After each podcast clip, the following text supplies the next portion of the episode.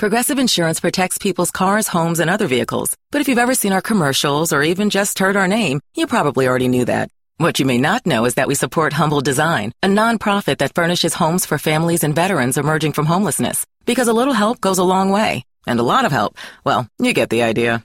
Now, if you already knew all of this about Progressive Insurance, we're impressed. We'll have to find something else cool to tell you next time. Find out more about how we're dedicated to our customers and communities at Progressive dot com. Progressive Casualty Insurance Company and Affiliates. This is going to be a big deal for her. She's being housed in the Health Services Unit. That is a special section of the maximum security area. Like, picture a really bad hospital room in a dark cell combined. Welcome to the global phenomenon, Surviving the Survivor, where we're all just trying to survive in a rough world.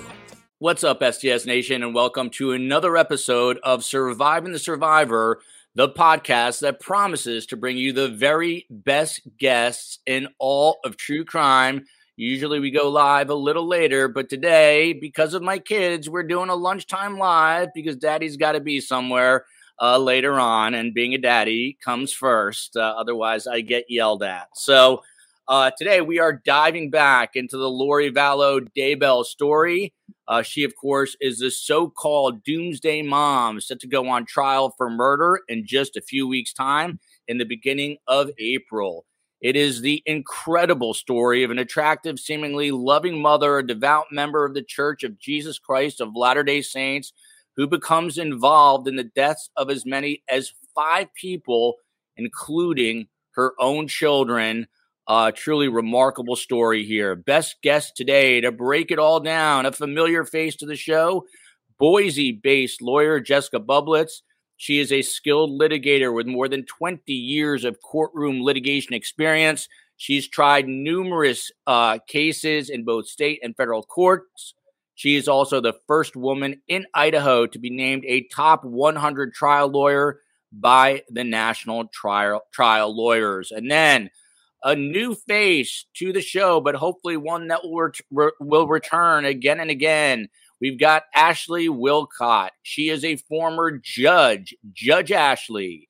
She's a trial lawyer and mediator, and she hosts Court T V's live coverage weekdays from three to six p.m. Eastern Time.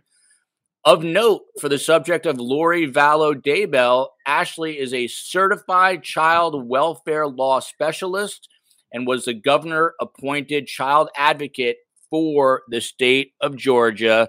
So she knows a thing or two about child welfare. Of course, in this case, we're dealing with the murder of two young ones. So we are happy to have uh, both of them on the program today.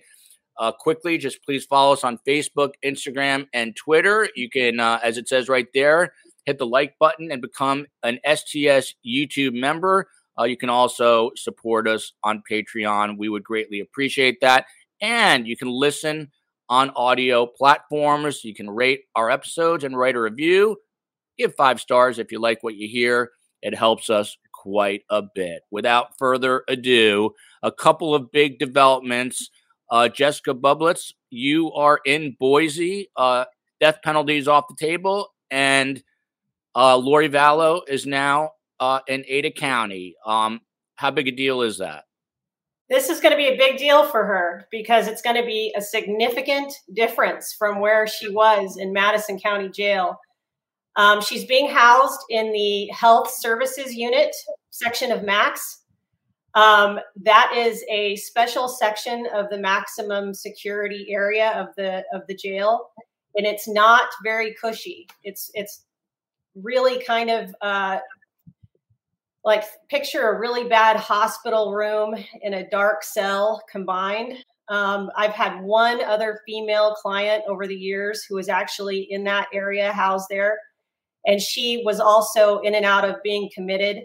Uh, they put the people there who they think have significant mental health issues and yet are also facing a violent offense of some kind and need to be housed in MAX. So it's the combination of the two. And the client that I had that was in there, It, she was, she would rather be in the uh, state hospital where she spent a significant amount of time than housed in this facility because it is not pleasant. And um, just to kind of describe it, it's pretty small and it's in kind of a U shape. They have a guard and a sort of a, a person posted on the end who can kind of see all these units. So they're somewhat transparent, but they're single units, single housed units, and they face sort of outward towards each other. Um, you hear about the noises, the banging. I mean, it just sounds, what I've been described of this area, it sounds really, really tough to endure. Um, and do we know if she's in protective custody at this point? Obviously, she's a high profile inmate now. I don't think she needs to be there. I think there's enough security in that area. I think that kind of is the idea of the of the unit that she's in, is that it is pretty high level security. Um, she's being able to be monitored very, very closely. And, you know, what's interesting is going to be the contrast, because she's booked in. I don't know if you guys saw this, but it, her booking photo looks like she's wearing eyeshadow and uh, mascara. That's those days are over. That's not going to happen in the Ada County jail. I can tell you that. Uh, Judge Willcott, to you, um, how does her life change now that she's in this uh, new system in Ada County from where she was? Well, let me just tell you this. I think all of the many people who have been following the case since the beginning are probably thinking, boy, do I love Jessica's description, because that's what she deserves. Now, we know innocent until proven guilty. So we know she's innocent. But the charges she faces are so egregious. Multiple counts of murder and conspiracy, along with her husband, Chad Daybell, as you know, and for the death, including her two children, as you mentioned. And don't forget, J J was only seven at the time, and his sister, her daughter, Tylee Ryan, was only sixteen. And so when you hear and and her demeanor, her personality, she got married in Hawaii after they went missing. There's footage of that. She looks happy with Chad. She looks fine. She's not showing up in another state in court with her children as she was ordered to do. So when you look at that all together, I think a lot of people are thinking, well, good, good. This is good news. It's going to be tough. It's not pleasant. It's not cushy. It is going to change for her, but it might be a really rude awakening for her to recognize this is jail. This is your life at the moment. And maybe people are thinking, maybe it's what you had coming. I'm not saying that it's right, given she's presumed innocent, but I am saying it, it's a different jail. Jails are different in every county and every state, and they are what they are. And Judge, let me follow up with you. Um, so you are a certified child welfare law specialist. You were even appointed by the governor to be a child advocate for the state of Georgia. How much does it sting uh, knowing that two children were murdered um, in this case? And so many people write to us and say, how could you kill your own children? We obviously just covered the Alex Murdaugh trial.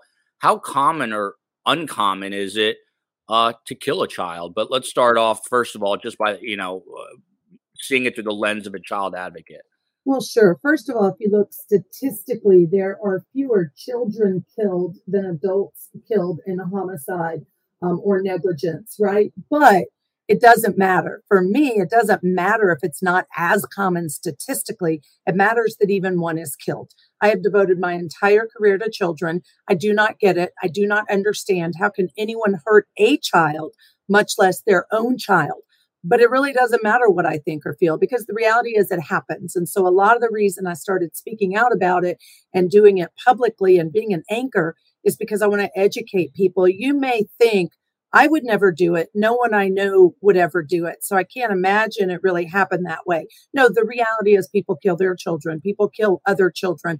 I don't get it. I don't understand why or how. You're right. Murdaugh convicted of killing, shooting brutally, killing his own son, his youngest of two sons. It makes no sense. Same as in this case. But at the end of the day, these are parents who don't care, who have mental health issues or drug addictions or um, issues that mean they can't put their child first, or they choose not to put their child first. I will never understand it, but it happens much too often. And the thing I have to say about this case and every case is so often these deaths are preventable.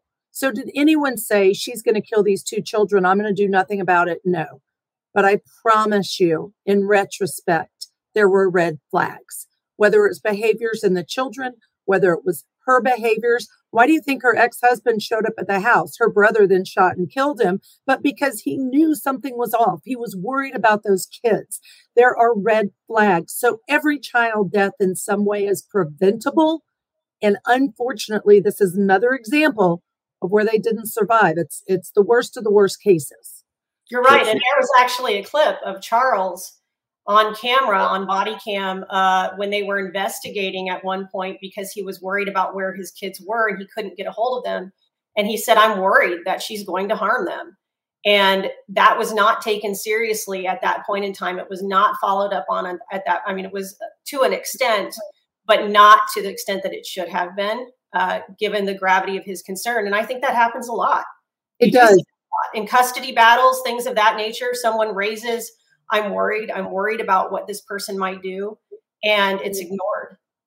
Yeah. And on the other hand, some people say, I'm not going to report it because maybe I'm wrong. Maybe my instinct's wrong. I don't want to get involved. And so what I would say to everybody is, see something, say something. You can report anonymously to child welfare agencies, but also we need more training for law enforcement to be able to recognize when it really is a problem, when there's really a concern. My opinion is, if it involves a child, it can never be ignored by anybody, period. They deserve better. And you see some of that body cam footage in the Netflix documentary, Sins of Our Mother, uh, directed by Sky Borg. We have her on the program uh, this coming Monday, so make sure you check that out live. And last night, uh, not to be uh, shamelessly plugging stuff, but this was a fascinating episode. We had a gentleman on named Jody Plauché. Uh, it is a very famous case from nineteen eighty-four. He was sexually assaulted, abused, molested by his karate teacher. His karate teacher abducted him. Uh, the karate teacher was a twenty-five-year-old Marine, took him from Louisiana to Los Angeles, and uh, the father uh, got wind that they had apprehended the suspect, um, and they were bringing him back through the Baton Rouge airport in nineteen eighty-four. Camera uh, news crews were there with their cameras, and uh, Gary Plauché, the father, took out a gun. He was hiding behind a payphone and shot the uh, perpetrator point blank in the head. Uh, it was a murder seen by millions. And we had Jody on the show last night. He was interviewed by Doctor Ann Burgess of uh, Netflix Mindhunter fame and uh, Doctor Gary Bricado. So if you missed that, it is definitely worth a watch. Um, and it just goes to show how there are a lot of people out there who are intent on harming children. Um, and you've got to be protective, uh, not crazy, but protective. Um, Astra here writes, controversial opinion. I'm glad the death penalty is off the table. Let her rot in prison, Lori Vallow, that is. She will spend the rest of her life realizing that her God won't rescue her from the consequences of her own sick actions. Um, and then a, a very nice, very uh, needed comment here from my my knit saloon. Greetings from a snowy northern Sweden, which sounds nice and serene. But let's get to the, you know, uh, the death penalty. Lori was in uh, court last week, and the judge said he was going to rule. And uh, Judge Boyce, sure in fact, did that uh, ruling, taking the death penalty off of the table. Jessica, were you surprised by this? I was very surprised by this. Uh, I called this one completely wrong. I thought there was no way he was going to do this. I no way that this was going to be the remedy. But you know what? I listened to his ruling and why he did it, and he didn't do it to do any favors to Lori. The reason he did it was because his case is in such a bad spot that he was trying to save the case. And the reason he felt he had to do it is because of the speedy trial issue. She has not waived speedy trial. And as I said before, I knew he was concerned that this case could get dismissed because of a violation of her speedy trial rights on appeal. And he said as much in his ruling. He said, I'm worried. Well, I don't know if he came right out and said it that way, but he said there's a heightened scrutiny uh, on death penalty cases for constitutional violations, right? So what that means is he was worried that on appeal, uh, because of the fact that none of these continuances have been at the request of the defense counsel or for on her behalf. It's all been error by the state. It's all been state's delay, state screw-ups. So he's worried that going outside that six months, if this is a death penalty case, that it was going to get thrown out. And so he did what he felt he had to do to save the case, ironically enough. I know it doesn't seem like that. But he was saying, look, I, he believes, for whatever reason, I don't know if he got an opinion from an appellate court judge or whatever, he believes that if he took the death penalty off the table, there was less of a chance of that happening because it wasn't going to get that heightened scrutiny that he was talking about. And the reality of it is, when you really look at it, in Idaho, although she has many aggravating circumstances that would qualify her for the death penalty, the mental health could be a mitigating circumstance that would take it off the table anyway. And so he was playing with a chip that he didn't think he really was going to have in the end anyway, right? So he's taking that off the table when, let's be real, she probably, with, with the mental health stuff, would not have faced the death penalty in the end anyway. Um, and in the, in the meantime was saving the case. And he was in a bad position because of what the prosecutor has done as far as the discovery violations. And I could go on at length like that. I would have a lot to say about that, but that's we'll, probably. We'll, we'll, cir- we'll circle back to that for sure. Um, But Judge Ashley, to you, um, did it surprise you? Uh, did it come out of left field that suddenly there is uh, no death penalty in the case? And this is a reaction we get from a lot of people people here from Dixie. If this doesn't call for the death penalty, I don't know what does. How do you respond to her? Well, two things. Number one, no, I wasn't surprised at all. It qualifies. I agree. It's a case that qualifies for the death penalty. And I understand the sentiment of, this is the worst of the worst. If she's convicted, why, what should be death penalty if this one shouldn't? But I also agree. I think it was the safest route for a judge, because if you're looking at the case, the appellate issues, the last thing you want to do is do something that you're afraid is going to trigger an appeal that a defendant who's been convicted might win and you start over again. That's traumatic for the victims, for the individuals who have to testify, for everyone in the case. And so as a judge, you really have to weigh those things. And I felt like the mental health issues that we're aware of as to Lori uh, Vallow could also serve as that mitigating factor that Jessica just mentioned, and meaning the death penalty might not a- apply at the end of the day anyway. So I think, and I don't mean this as a criticism, I think it was the safest route to go, because justice is not, okay, it's the most horrific, she's convicted, death penalty qualified, it needs to be a death penalty case, but rather also what brings justice ultimately. And if you can have, if there's a conviction, a conviction stay in place, society be protected, and she stays in jail the rest of her life, well, then you've prevented some of those unnecessary appellate issues that could come up and shake that all back down to the ground. So I'm not surprised, but I think it's a safe route to go. And uh, Harold, who's anything but dull and is a friend of the show, writes, no more cosmetics for her. That might be worse than the death, death penalty for her. Everything is relative, I guess. This comment hit me in a strange way. Patricia Burns also tunes in very frequently. Imagine the terror Tylee was experiencing when she became aware that her mother's evil intention had turned towards her. So very tragic. It is easy to kind of lose sight about what may have been going on in their minds. And uh, it must have been uh, horrific. Over the Moon writes, Lori might be detached from her guilt, but she's not insane. She knew exactly how to manipulate and lie to get what she wants.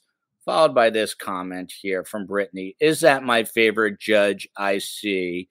It sure is. And she is on Surviving the Survivor, and we're happy to have her. So uh, thank you so much. And uh, it's great to have Ashley Willcott here. Um, Ashley, we posed a question when we had Jessica on last time, um, basically asking is Lori Vallow Daybell mentally ill or pure evil? I'd like to get your take on that, uh, especially now that the death penalty is off the table. Uh, but what about that? Um, is it a combination or one or the other? So before I give you my true opinion, I want to start with just a reminder of what everybody really knows who's involved in true crime and watches and listens to true crime. And that is, it's a very different thing to determine if someone is competent to stand trial or not, to understand what's going on and assist in their defense when they're criminal charges versus mental health diagnoses. And those aren't the same thing. So I would suggest, does she have mental health diagnoses? Sure, she might, but I struggle to differentiate that from evil, right? Because this action was evil. You don't, if convicted, you don't kill children, your own children. You don't murder anyone, right? But but the egregiousness, the heinousness, where they were found in the husband's yard, the way their bodies were treated. Specifically, I want to point out the difference between J J and Tylee and how they were treated differently um, in their bodies and the disposal. All of those things, it's heinous, it's evil, it's horrible. There's no good word for that. And I think even mental health diagnoses can't take away from the fact those were evil behaviors or actions. Um, I want to get into also uh, with you guys in a few moments, the defense strategy, Jessica, since that's what you do for a living and what they might be uh, attempting to pull off here. Um, Astra writes, she's mentally ill, but she knew what she was doing and it's no excuse. Um, Jessica here, Peggy writes, the problem with the death penalty is some people uh, won't vote guilty, even if they think a person is guilty, because they simply don't like the death penalty. How uh, true a statement is this? I don't I don't know if that's true. I've heard that. I think that that, that the sentencing phase is separate um, than the trial phase. And I think in a case like this, especially in Idaho, which is a pretty conservative state overall, Um, even Ada County, which tends to be fairly moderate, uh, you're going to have a you're going to have a jury panel that leans uh, more conservative than than the majority of the country. And I think that we here in Idaho have a great respect for the criminal justice system. We have a great respect for law enforcement, I think, compared to other parts of the country. And there is a tendency to, if the person is proven guilty beyond a reasonable doubt, there is absolutely no hesitancy to make that finding, if that makes sense, regardless of punishment. And then the pun- then there, then you will have the punishment phase, uh, or you would have. Uh, that's been taken off the table now with the death penalty. So we're not going to have that phase two that we would have had if the death penalty was still on the table in this case. Uh, the, the sentencing will be like a normal sentencing where the judge takes information and, and makes a decision on the sentencing. Uh, I mean, it's pretty obvious what the sentence would be, though, right? I mean, it's going to be life without parole if she's convicted. I mean, that's a no-brainer. But um, so I, I don't think here that's true. I think that re- if the death penalty had been on the table, if she was found guilty of this, people would have absolutely no hesitation of actually deciding that, in fact, she is guilty, regardless of if that death penalty was in the back of their minds. Um, yeah. Um, Tim writes, special place in hell for those who killed our children. I would have to agree with that. We've got uh, the U K here, Peppermint Tea. That is an appropriate name. Uh, and then um, Alex Murdaugh, uh, Judge, I'm curious uh, your take on this. Alex Murdaugh killed his wife and son because they got in his way uh, to money and reputation. Lori killed via Alex, her bro, and orchestrated the murder of her children because they got in her way with Chad. Are there eerie similarities between these two high-profile cases, arguably the two highest-profile trials uh, that will take place this year? I think you just pointed out the best, most cognizant, that's not the right word, but the biggest similarity, and that is they got rid of their kids because they got in the way. They got in the way of their relationship. They got in the way of their money. They got in the way of what they wanted to do, right? That parent decision to say, nobody's getting in my way, including my own children, and somehow justifying, I'm just going to get rid of them. because that solves all my problems and I can move on my merry little way. And I, I still have to go back to the video that most people have probably seen of her. She didn't say much, but her children were missing. And she was in Hawaii happily, according to the look on her face, getting married. So yeah, I think Alex Murdaugh and Lori Vallow both decided, I'm getting rid of my children because they're in my way. I'm getting rid of my ex because he's in my way. And that way I can do what I want. Right. And that's what makes the defense. You're asking about how do you defend this? I mean, that is, she's hitting the nail on the head of what makes defending this case so difficult. Just like Alex Murdaugh, his behavior is what made defending him so difficult. Here, her behavior is what makes defending her so difficult, because even if, you know, guilty or innocent of her being involved, she did not act like a mother. She did not act like somebody who gives a crap that her kids are even gone. Uh, so a lot of people speculated during this time frame when you're talking about Hawaii, when the kids were just missing and they hadn't been discovered yet. People thought, well, she's given them to, you know, a family somewhere. Uh, these kids are off. You know, she knows where they are, obviously, because she doesn't seem concerned. She's just not telling anyone. So we were thinking, just in those initial court charges that she had for abandonment, uh, mm-hmm. produce the kids, you know, tell them where they are, Lori, uh, because her behavior didn't fit with somebody whose kids had been passed away or were even really missing or anything. She wasn't devastated. She wasn't concerned. And that's the problem with her, right? That's the disconnect that everyone is seeing, even with the makeup and the curled hair and all of this. What's aggravating about it?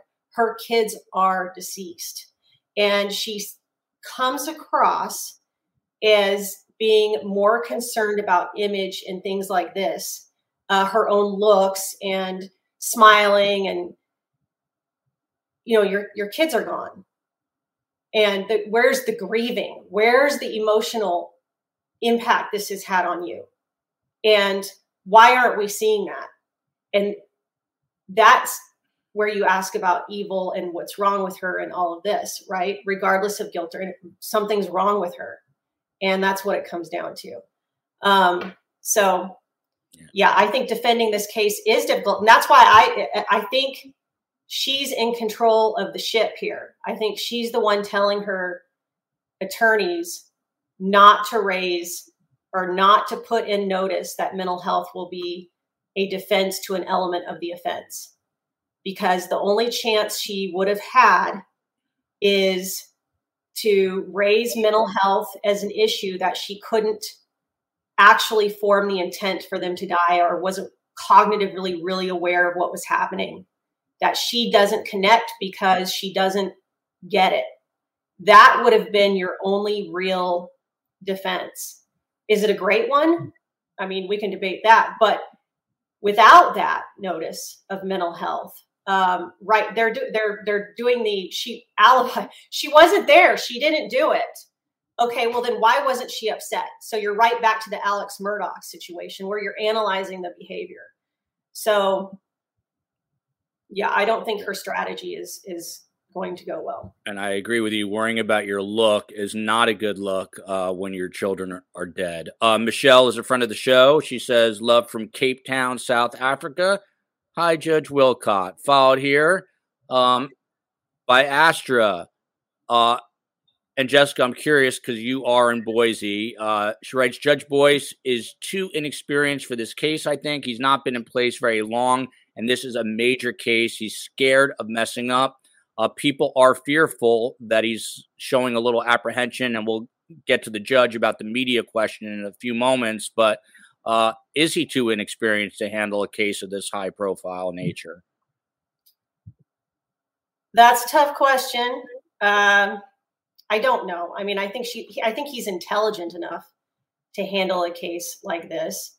And so I'm sure he's getting advice. I know Judge Hippler, uh, who is a, um, experienced judge out of Ada County, sat in on one of his more recent uh, hearings where he had to make some difficult decisions. And I think he's been getting advice from some senior district court judges uh, when he needs it. So I don't think he's too inexperienced to handle this, given the resources that he has and the fact that, from what I've heard, he sounds measured, he sounds intelligent, he sounds capable of handling it.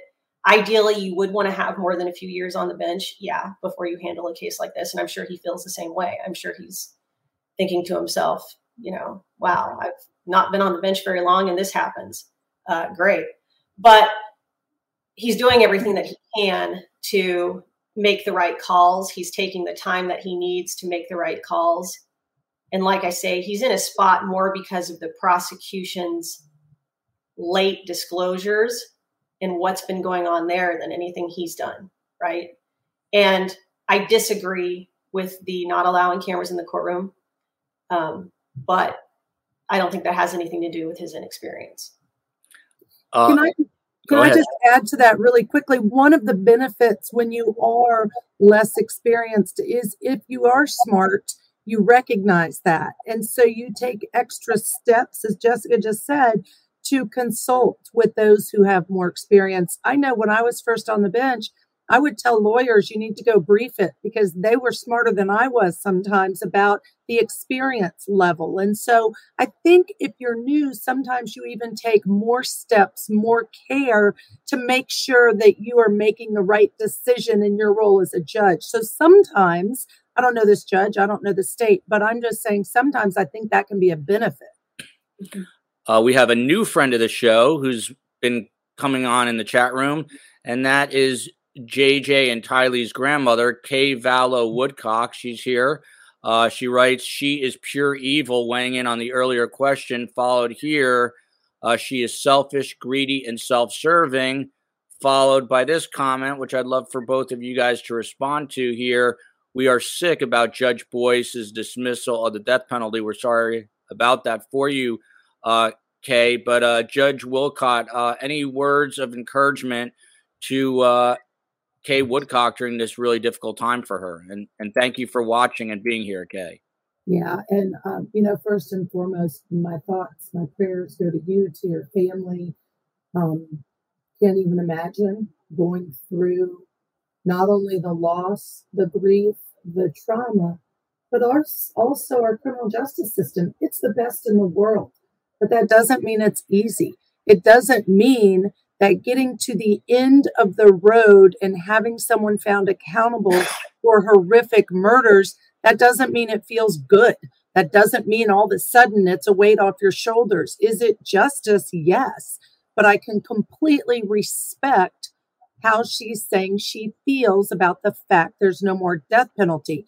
What's hard is legally, I respect and understand why the judge did it, right? And so my hope is that by the time the judicial system, our justice system finishes with Lori Vallow, there will be a better sense of closure and um, finality to some accountability and her being held responsible if convicted for something that can never, never go away. The kids will never come back, and there's there's no really good outcome to that. Mm-hmm. Jessica, anything you'd like to say to Kay Woodcock? I feel so strongly for her as well. Uh, just the sympathy that I have for everything that she's going through, um, and the the trauma of years of this going on and the impact that that, that has to have had. Um, and I understand. I had a friend, my closest friend from high school, was murdered when she went to college, and um, I, he was sentenced to death. Uh, and that was at Texas A and M. And um, it took like seven or eight years, I think, for him to actually be sentenced to death. But regardless of my philosophical thoughts on the death penalty as a young student, I emotionally um, felt what he deserved, right?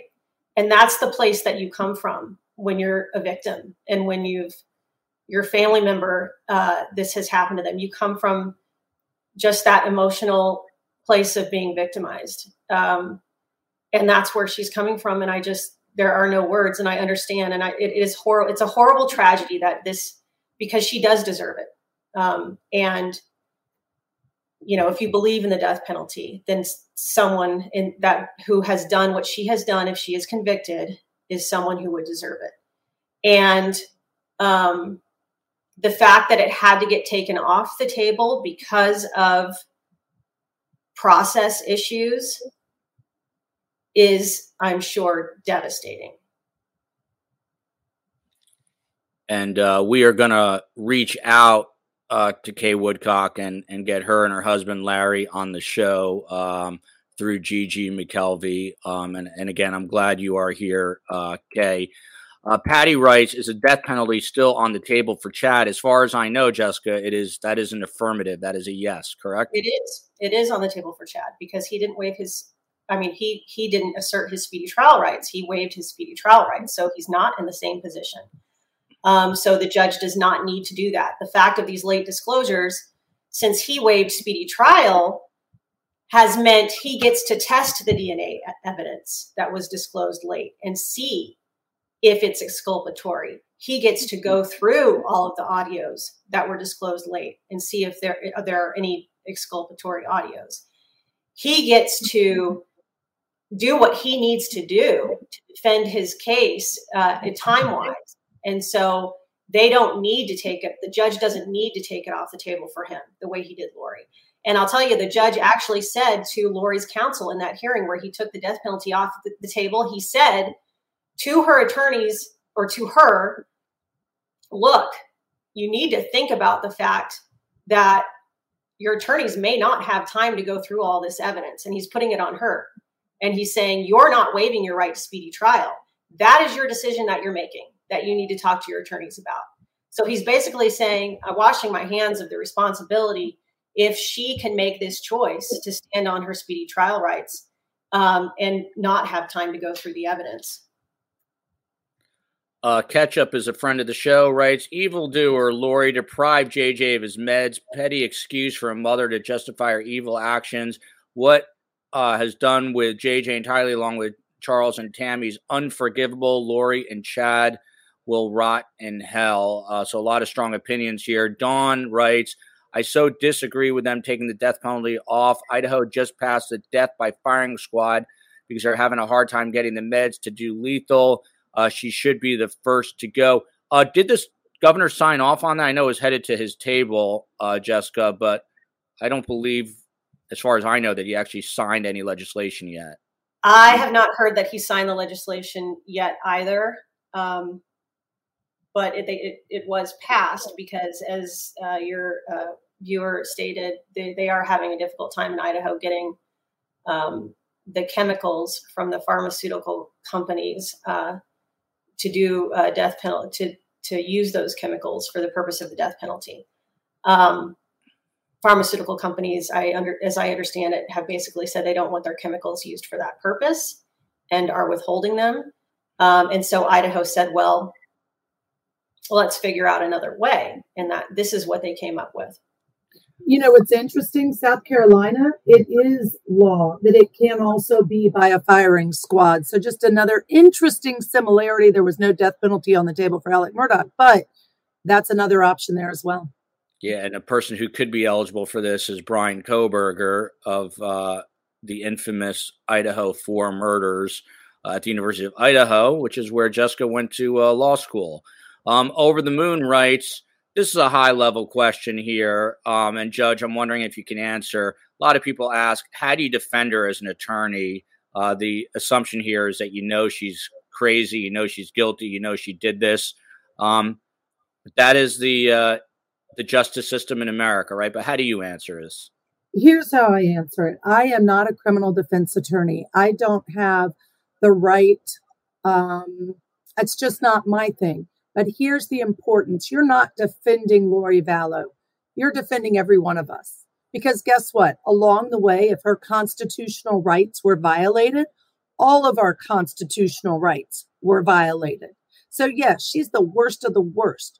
But she's entitled to zealous representation by an attorney. And I want that as a judge, as a person, as a United States citizen, because if she doesn't get it, it's a slippery slope. None of us get it. And that's how a defense attorney, a good defense attorney defends her. He's defending her rights, which affects the rights of every one of us, or she defended the rights. And I'll tell you, it, dep- it depends on what the evidence is. And we don't really know right now what the evidence is uh, of her. What are the statements made? What is her participation? I know Chad, in one of his hearings, his attorney said um, when it when they were trying to get the cases separated, he implied that there was evidence of Lori's involvement or statements against her that made her look more culpable than Chad somehow.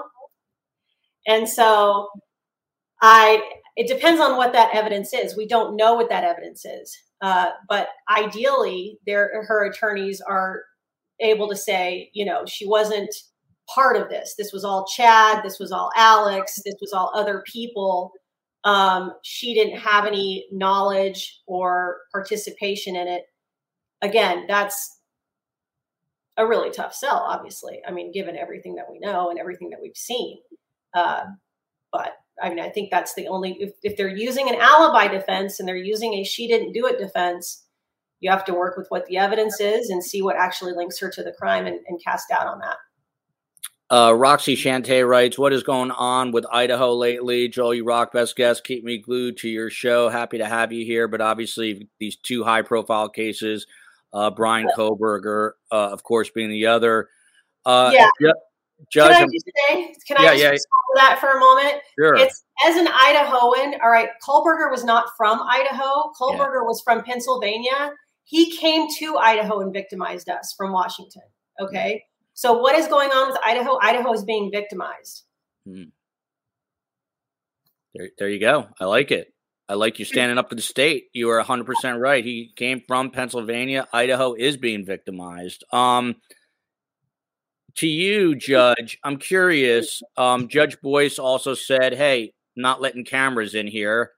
Um, and what I'm going to do is allow an audio stream, and you're going to have to pay a lot of money for that audio stream. How do you feel about that in a democratic society where people uh, want to be able to watch uh, the justice system play out, catch up rates? Kay and Larry Woodcock, we are with you. But what about the fact that the media and the public is in essence being shut out um, from at least a visual presentation of the case? I know that Kay Woodcock is not happy about it. How do you feel? All right. So a couple of things. I'm smiling because I'm an anchor at Court T V and we show trials gavel to gavel. So certainly I do believe in T V's being in the courtroom. But let me tell you, historically, as a judge, at first I didn't. When I first was on the bench, I said, this is a terrible thing because I don't want attorneys acting differently. I don't want people to not get a fair trial because it's being televised and because they're paying attention to that. But I have to tell you, I'm in a whole different place. Of course, we know courtrooms are public, absent some certain circumstances, like a young juvenile not charged as an adult. But courtrooms are public. The public has a right to see. High-profile cases, courtrooms get full. How can the public watch when courtrooms are full? I think that they should be televised. And any of the concerns about a case being televised, for instance, if there's someone who's an undercover police officer testifying and it's going to affect his or her safety if you show it, there are ways to prevent witnesses from being shown, juveniles from being shown. And so while I appreciate the audios being allowed, I don't think it's far enough. I personally, yes, absolutely think T V should be allowed their public trials. And I'm glad you said that because some people have said public just means open those courtroom doors, right? Well, maybe two hundred years ago, three hundred years ago, that is all it had to mean. But now when you have interested people who can't fit in the courtroom, I'm there every day on a case, every single day practically in Ada County Courthouse. And I'm not going to be able to necessarily see this trial. And because it could be full, because I may not be able to come in at a certain time or get on the list or whatever. So how is that public? Um, and, and the fact that they have the doors open and people who are interested, now we live in an electronic community and we can't simply say that it's public because we're allowing the doors to be open when we're not allowing cameras in. And that right, that's a constitutional right to a public trial. It's his right. Uh, or, or it's the defendant's right. Um, it's also the right of the public themselves um, for various reasons. It ensures fair justice. That's the point, is that having people able to see what is going on in their justice system enables fairness and promotes open, good decision making. Um, I can tell you as a practitioner over the years, the times when there have been bad decisions that I most disagreed with have been in the secret proceedings or in the proceedings where nobody gets to see. Because why? Because nobody is able to influence the judge or the decision makers, et cetera, uh, to keep them fair and to see that they're doing the right thing. And if they don't think anybody's looking to see if they're doing the right thing, their guard is down. The decisions are not as good. Uh, it's just human nature. It shouldn't be that way, but that's how it is. And so the fact is we're not letting these cameras into this courtroom. I don't understand it. I don't think it's right. Um, I one hundred percent disagree with this decision. And let me just, first of all, Joel, Jessica, what a guest. I mean, that was said so perfectly and eloquently, but I also have to add this. As a judge, from my perspective, as a former judge, I'm not a current judge. As a former judge, I feel like, you know what? So I'm under scrutiny. That's okay. Because one of the most important jobs you can have in a courtroom is to be the judge. And I should be under scrutiny because my decision should be based in law. My decision should be fair. And if they're not, then fine, bring me the scrutiny. So I think that cameras do ensure what Jessica just said about it. It raises the bar. It holds us accountable for everything we're doing in that courtroom. And I think that's what every defendant deserves. And I have a feeling you're going to see Jessica Bublitz on Court T V once this trial starts between three and Maybe six. Not. I bet, I bet you do. Julie I writes, uh, do you think the death penalty, Jessica, being off the table, that the jurors will find it easier to get a guilty verdict knowing that the jurors don't have to carry the weight of the death penalty decision? That's an interesting take. I, I think in Idaho, the jurors would have found her beyond a reasonable doubt regardless. I don't think it makes things better that way. I mean, I I wish I could say that this had the silver lining of that being the implication, but honestly, I think that this jury would have found her guilty based upon the evidence, regardless of whether the death penalty was on the table. Um, there may have... You never know, right? There may have been one or two jurors who who would have let the fact that that's a potential consequence interfere with deciding whether or not she's really guilty. Uh, but I I think I'm, I'm really skeptical that that would have happened. Uh, this is an interesting comment here from Pauline Kamau, watching from Kenya. We truly do have a global audience here. Uh, United States treat. She didn't even write the word out. She didn't want to write it out. Murderers with leniency. That's why Americans are comfortable to commit the crime. That is an interesting perspective from a different nation. Um, got this comment here from Julie. I am from Boise, Idaho. I believe it's on the governor's desk, speaking about the firing squad. And then Kay Vallow Woodcock uh, weighing back in here. We are proponents of the firing squad. Um, she, meaning Lori Vallow, will not be uh, receiving that uh, because the death penalty is off the table. Uh, as of right now. Um, Jessica, I know you you highlighted some aspects, but just to sort of sum it up in a, in a couple of sentences, um, she's a difficult client to defend. Um, what would be, I don't know, your primary two or three defense points um, if you were hired by the family to defend her? That it was someone else. You have to point at who was responsible if you're going to say it wasn't her. And then you have to explain the behavior, which, again, just like the Alex Murdaugh case, they were not able to do. Um, in that case, the jury found his emotion to be false uh, when he was testifying. And that was a big decider, they said, of why they found him guilty, because they couldn't explain his behavior, his lie. Same thing in this case. She lied about where her children were. And that's a lie that's going to be very, very difficult to get around with her behavior. And she's not going to be trying to fake it like Alex Murdaugh did on the stand. I don't see I don't see her getting up there and crying and trying to do emotion because we haven't seen any of that from her so far. So, yeah, they have their they have their jobs cut out for them as far as defending it. I, I think that this is a very highly likely uh, going to result in a conviction. You just sounded like uh, Jim Griffin in Closing Arguments, where he just lost all confidence and all steam there. Uh, Jeannie, Jeannie Costiello, down to the reality, right? It gets hard. It gets hard to defend someone that's it's, it's hard enough to defend someone who's guilty, but someone who's guilty and absolutely crazy, that's a whole other story. Um, Jeannie Cassiano is a friend of the show. She writes, Chad is the leader telling Lori that her kids are zombies and no longer themselves. Then why are all Chad's kids alive? And well, not one of them uh, became a zombie. Uh, people have said to me it's because his kids are grown up. These kids were more vulnerable.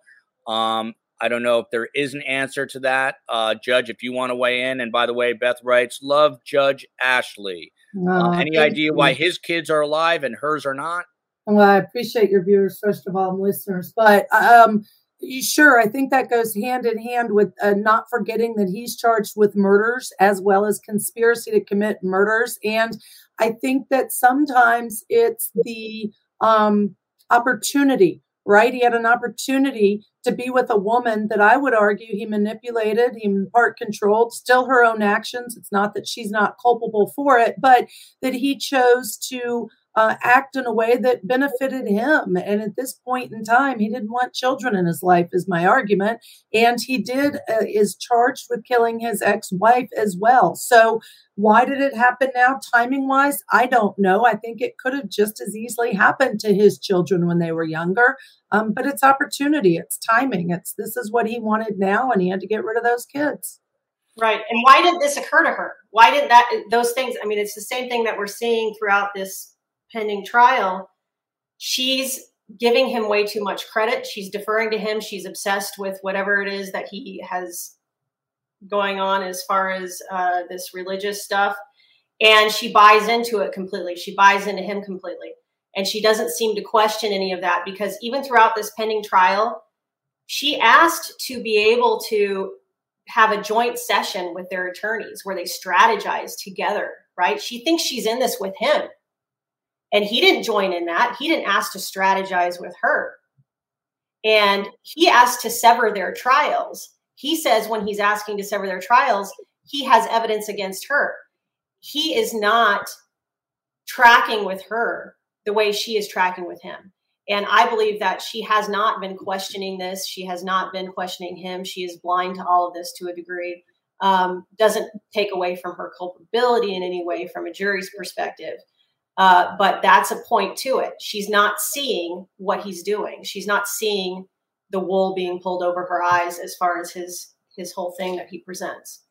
And uh, Kay Vallow Woodcock uh, weighing back in here. I now feel Judge Boyce dismissing the death penalty is the same as telling the world it's okay to go there to kill your children, uh, sending the wrong message. And by the way, Lori came from Arizona, to Jessica's point about Idaho being victimized. Mm. And you see people upset. Astra writes, I'm so angry for the family, like Kay Woodcock and Larry Woodcock, that they won't be able to watch or will have to leave their homes for months to watch. That pisses me off. Um, and Gigi McKelvey, who's a, on the show frequently as a guest and has followed this case as closely as anyone, she did the math, and something like a ten-week trial at the rate Judge Boyce wants to charge uh, for those audio streams, it will cost Uh, an average person something like six thousand dollars um, to get the stream, the audio streams. And that is um, a ridiculous price for an average person to pay uh, just to be uh, watching a trial. And here's another comment from Kay. Uh, Boyce is hiding everything he can, sealing docs, no cameras, no live audio. It is not a public courtroom. He's hiding and is uh, and is not the reasons Uh, he is given. So, uh, Jessica, here you can tell that uh, tempers are running high. Obviously, the Woodcocks are are unhappy, and understandably so. Do we know um, there was also a motion at the same time that the judge said he would rule on the death penalty uh, by the, the defense to dismiss some evidence because something like five thousand pages of discovery came to them very late. Uh, did Judge Boyce rule on dismissing any of that? And if not, how, and I think I asked you this last time, how do you go through all this discovery in such a short amount of time? Well, that's the problem. And I haven't seen that he's ruled on it. I think he said he was going to rule within a day or two. And I, if it, if he has, I haven't seen the results of that ruling. And I, I'm not aware of that. I'll, I'll be interested to know what he does do with that. I've always said that was one of the remedies, is to simply throw out the evidence of these late disclosures. However, as a defense attorney, you still have to go through it all. Uh, because it may help your client. And so regardless of if he decides that the state can't produce it in their case in chief, you still have to go through it. And it is a short amount of time. And that's why he's telling Lori's attorneys, look, think about this, uh, because you're going to trial in two weeks and it, she's not waiving her right to speedy trial. Um, so the fact that you have all this late discovery and late disclosures that you have to go through is something, is a conversation you have to have with Lori, because it's a decision that she's making to go to trial in two weeks and not waive her right to speedy trial. The second she waives her right to speedy trial is the second they have all kinds of time to go through it all and to make sure there's not something that helps her case, but she's not waiving that right.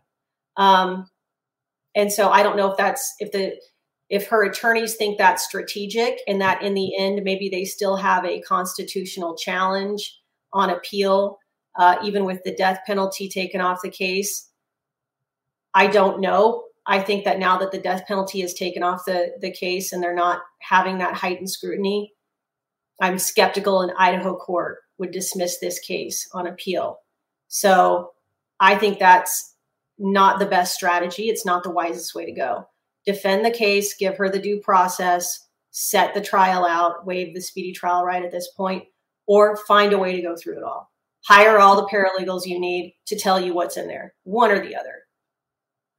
Can I just um, add to that? Sure. In the Alex Murdaugh case in South Carolina, they did the same thing. He too, just like Lori Vallow, did not waive his right to a speedy trial. And we talked a lot about the fact it seemed very strategic. The prosecution was stumbling through a lot of the case. Now, of course, they secured the conviction for the murders, but I'm suggesting I do think that everyone needs to remember it's a strategic decision. I'm not saying it's the right decision or the best decision. And defense attorneys may have to change their strategy. They may have to say, well, death penalty's off now, so now we're going to allow a continuance so we can actually get through all those pages that we do have to get through. But a lot of strategy around it as these decisions are being made, at least in my opinion. Uh, Language of Horses writes, the judge is playing God. Some people do feel that way, I guess. Uh, Michelle Pretorius, not to be confused with Oscar Uh, Pistorius. I'm so pleased with the earlier live, Joel. Your usual time is at one a.m. in the morning, South Africa time. Great guests, as always. Uh, Daddy has to do a kid thing tonight, so we're doing it earlier. So, unfortunately, Michelle, we're going to go back to uh, the usual time. We'll have to keep you up late in uh, South Africa. Followed by Catherine Regier. Love these ladies. Mahalo, Joel. What is not to love? Uh, we bring you the best guests. One more issue to cover today, um, and then uh, we will get back. Uh, hang on one second here. Tara writes, I'm just curious here, is there anything that could be done to sway the judge's decision on cameras in the courtroom, Judge? So, first of all, for everyone's awareness, there is a consortium, um, A P, who do file the motions asking for cameras to be allowed, taking up the issues, the legal issues, making the arguments. And so certainly there's a lot behind that. There are a lot of attorneys who are well-versed in all the laws, making the right arguments. Can that order be appealed? Yes. But also it is a constant relationship with the judge to say to the judge, what if we did this? What if we did that? There are safeguards that can be taken to ensure no juror is ever going to be shown because they cannot be, et cetera, et cetera. So I would suggest there are appellate um, uh, ways to appeal an order, but also continuing conversations. And Jessica may know more for the specific state and the specific judge. Uh, Kay Vallow, uh, weighing back in here. Thanks to all of you for your support and prayers. We appreciate Uh, you more than you'll ever know, and we appreciate her. Followed here by Chris. Uh, you need to get Annie Cushing on, A Murderous Heart. She is Tyler's aunt and Joe Ryan's sister. She is tracking the evidence and is just amazing, and I know that Steve Cohen has reached out to her, and maybe we can get her on with uh, Kay and Larry Woodcock. That would be uh, an interesting show, so we will uh, work on all of that. Um, a final issue to cover and then some closing thoughts because we have to let the judge get back to Court T V. Uh, her day job, but um, jury selection's coming up, and um, I am learning, even though I'm not an attorney, but doing this, that Uh, you don't necessarily want to select your jury. And Jessica, you may have even been the one to say this, but you want to make sure you're excluding jurors you don't want on your jury. So, uh, Jessica, who are you looking to exclude if you are uh, working on behalf of Lori Vallow's defense? Who are you looking to exclude on the jury? You're, if you're working on her defense, you are looking, I think, to exclude mothers. I think women uh, in particular who won't understand her behavior as a mother uh, are going to be some, I mean, but the, that's going to be a large part of your jury pool. So obviously you're going to have to go beyond that, right? And your questioning of them, you want to get to know um, who they are. And like I said before, it depends on your strategy. And they, to me, I can't tell what the defense strategy is right now um, without going towards the mental health aspects of this case. It's difficult to tell what exactly their strategy is going to be and who they, because that's that's what determines who you want off your jury. Um, if your strategy was that she was unable to understand or was unable to form the necessary intent Uh, to conspire um, or the intent to commit the crime because of her mental health defects, then you might be looking for people who don't believe, you're trying to strike people who don't believe in mental health uh, as being an issue for the case, right? Who think regardless of mental health uh, behavior or understanding that they're not going to uh, ever say that that person isn't culpable. And so when you question them, if they say, look, you know, regardless of mental health, I'm never going to, to find that someone uh, didn't have the intent to do this, then you're striking that person. Um, so it depends on your strategy. And I just can't tell right now what that strategy is. Uh, but I can tell it's going to be, you're, you're, if you're looking for people who believe that she didn't do it, you're going to be hoping to get off the people who are going to be the most upset about this case. Um, and so that's parents. Um, in general, I think. And that's, that's quite a jury pool, right? Because you only get to strike six jurors. Um, so since the death penalty has been taken off the table, and you're going to have a hard time finding uh, only six that you need to strike in this case.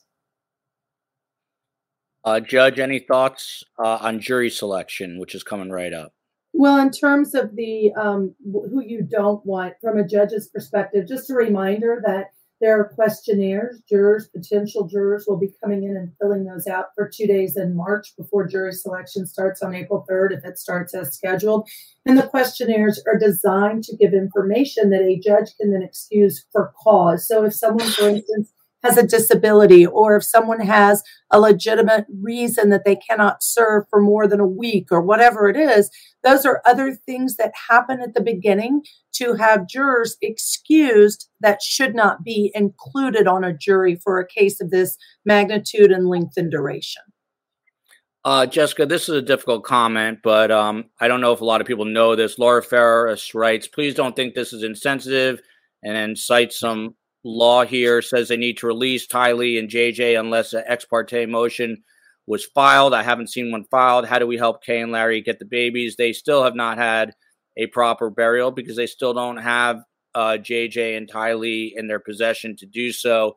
Uh, I assume there's not much that can be done as this uh, justice uh, system plays out um, to, to work toward that. Is that right? Well, I don't know. They could either look to hire their own attorney and have someone actually file that motion, or look into the law and, and see what they can do in order to intervene and file that appropriate motion. Um, or they can ask their victim witness coordinator through the prosecutor's office to do something on their behalf. And I don't know what that communication has been like with them um, or what they're telling them, but that's what that person is for, is to assist with matters like that. Uh And Kay Woodcock just let us know she had to leave uh, to do something, but she thanked everyone, and we appreciate her being here. Uh, Ashley Willcott is a former judge, a trial lawyer, and mediator. She hosts Court T V's live coverage weekdays from three to six p.m., so you can jump over there and check her out. And uh, as it relates to the Lori Vallow Daybell trial, she is also a certified child welfare law specialist and was the governor-appointed child advocate for the state of Georgia. Patricia writes, I love this show. All cases are taken very seriously, and the grade A intelligent guests are passionate and teach us a lot. Thank you, Joel. That's why I love my job now, because I learn from the best of the best. Uh, Judge, your final thoughts. We are inching closer to jury selection and the trial. Are you expecting uh, drama, or are you expecting this to play out smoothly, or is the, that a, a ridiculous question, the latter? It's not a ridiculous question. You never know what's going to happen in court, and I can promise you it will not be smooth. Something will come up. If not, many things will come up, and we'll see what happens with them. I would say, I would really tell everyone, even if the decision isn't changed, which I don't know that it will be, even if cameras are not allowed in the courtroom, please, please tune in to whoever's reporting on it, talking about it, including Court T V, but whoever you like to watch and listen to, because really, truly, from my perspective, the most important thing is to pay attention to what is happening in this case in court as we go. Uh, Reach the Sky writes, what happened? Why is the death penalty off the table? You're going to have to go back and watch the replay of this very episode. It was, it's what we've been talking about uh, for the last one hour, four minutes, and forty-nine seconds. And uh, Boise lawyer Jessica Bublitz, she is a frequent contributor to the show. She is a skilled litigator with more than twenty years of courtroom experience. She's tried numerous cases in both state and federal courts. She is the first woman in Idaho to be named a top one hundred trial lawyer by the National Trial Lawyers. And when we asked her what's going on with Idaho, you saw why she's a defense attorney. She jumped out of her seat and said, Idaho is being victimized. And it's true. The evildoer, as uh, Phil Waters calls him, and he's back live with us tomorrow at twelve thirty Eastern Time. He calls him the evildoer. He came from Pennsylvania. Lori Vallow came from Arizona. These are not Idahoans. Uh, Jessica, your final thoughts. Yeah, it is going to be interesting. And she is here in Ada County now. Uh, her circumstances have changed. I know people have commented on seeing her go uh, downhill already physically uh, from being in custody. Well, I think that we're going to see that accelerated uh, to some degree now that she's in the Ada County jail. Um, and this is going to be a really interesting process. The prosecutor has not shown uh, that they are on top of things so far. So we'll see how it plays out in the courtroom.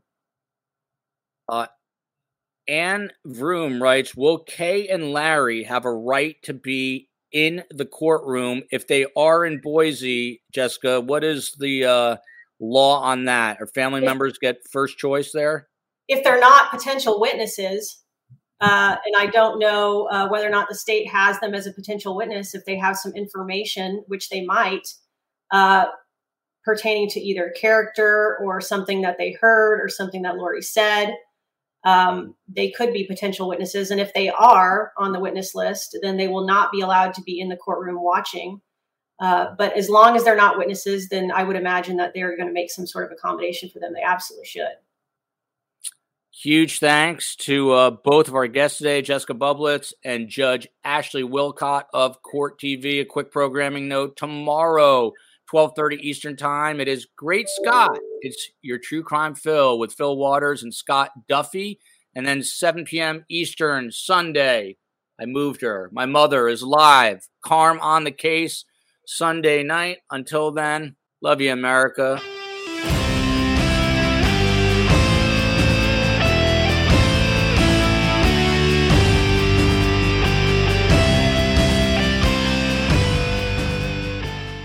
Final seconds of the game, a chance to score, and the chance has gone begging. If your business's commerce platform keeps missing the target on golden opportunities, get the M V P you deserve. Get Shopify. Shopify is the commerce platform revolutionizing millions of businesses worldwide. Whether you're a garage entrepreneur or I P O ready, Shopify is the only tool that you need to start, run, and grow your business without the struggle. Shopify puts you in control of every sales channel. So whether you're selling signed football boots from Shopify's in-person P O S system, or you're vending vintage shirts on Shopify's all-in-one e-commerce platform, you are covered. And once you've reached your audience, Shopify has the internet's best converting checkout to help you turn them from browsers to buyers. What I love about Shopify is how, no matter how big you want to grow, Shopify gives you everything you need to take control and take your business to the next level. Shopify powers ten percent of all e-commerce in the U S, and Shopify is truly a global force, powering Allbirds, Rothy's, and Brooklinen, and millions of other entrepreneurs of every size across over one hundred seventy countries. Plus, Shopify's award-winning help is there to support your success every step of the way. This is Possibility, powered by Shopify. Sign up for a one dollar per month trial period at shopify.com slash ranks, all lowercase. Go to shopify.com forward slash ranks to take your business to the next level today. That's shopify.com slash ranks.